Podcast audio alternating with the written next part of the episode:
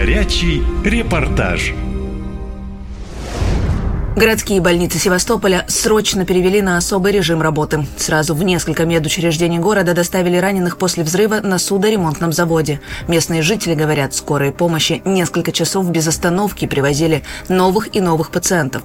Обычных граждан теперь там не принимают, мест нет.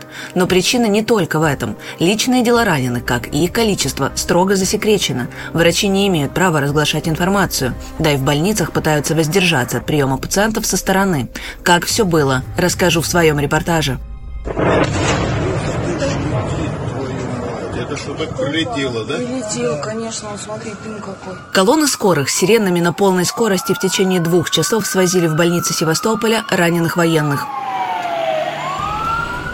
По официальным данным, после взрыва на судоремонтном заводе утром в среду ранено 24 человека, но неофициально говорят о сотнях ужас, что происходило просто тогда. Кошмар. Очень было громко.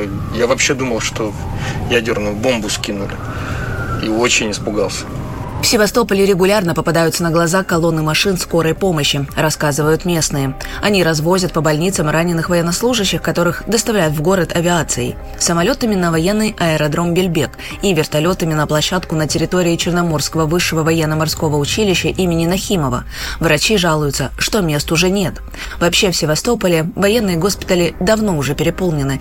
В город везут всех раненых участников СВО с Южного фронта.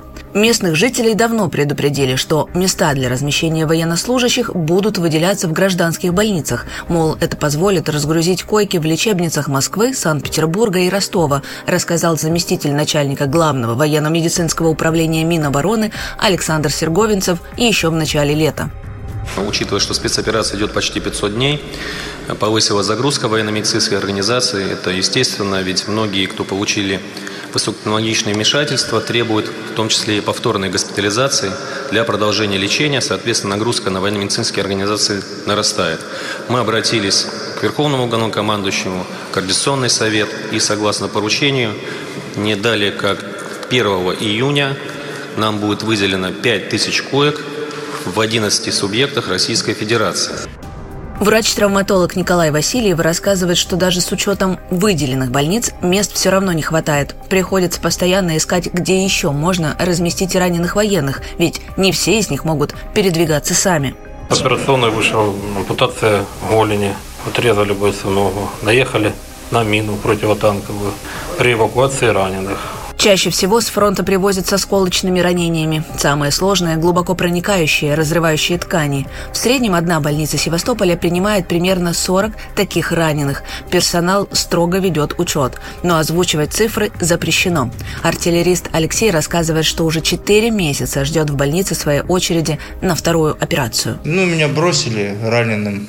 Я 8 дней э, ходил по полям. Э, ну, мне нужна операция – вот, э, вот 4 месяца уже нахожусь здесь. Местные жители первое время с пониманием относились к раненым военным, но теперь, говорят, ситуация просто ужасает. Люди не могут своевременно получить медицинскую помощь. К сердечникам не дозовешься скорую. Все врачи заняты. Жить в городе стало очень тяжело, признается Тамара Федоровна. Здесь отстоишь, и там три часа стоишь к терапевту.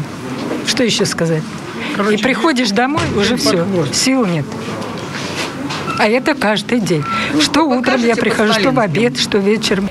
По словам директора Департамента здравоохранения Севастополя Виталия Денисова, штат врачей в городе укомплектован только на три четверти от необходимого. Поэтому пациентов теперь вносят в листы ожидания, но у военных приоритет. Таких вот у нас участков э, не укомплектовано. Цифра вот так вот она э, из недели в неделю плавает, но примерно от 40 до 60 терапевтических педиатрических и общей врачебной практики участков не укомплектовано.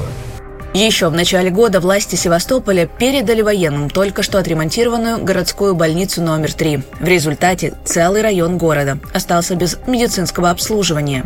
После под нужды Минобороны отдали еще две севастопольские больницы. И ситуация для местных стала патовой.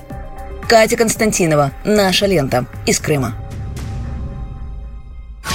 Наша лента. Коротко и ясно.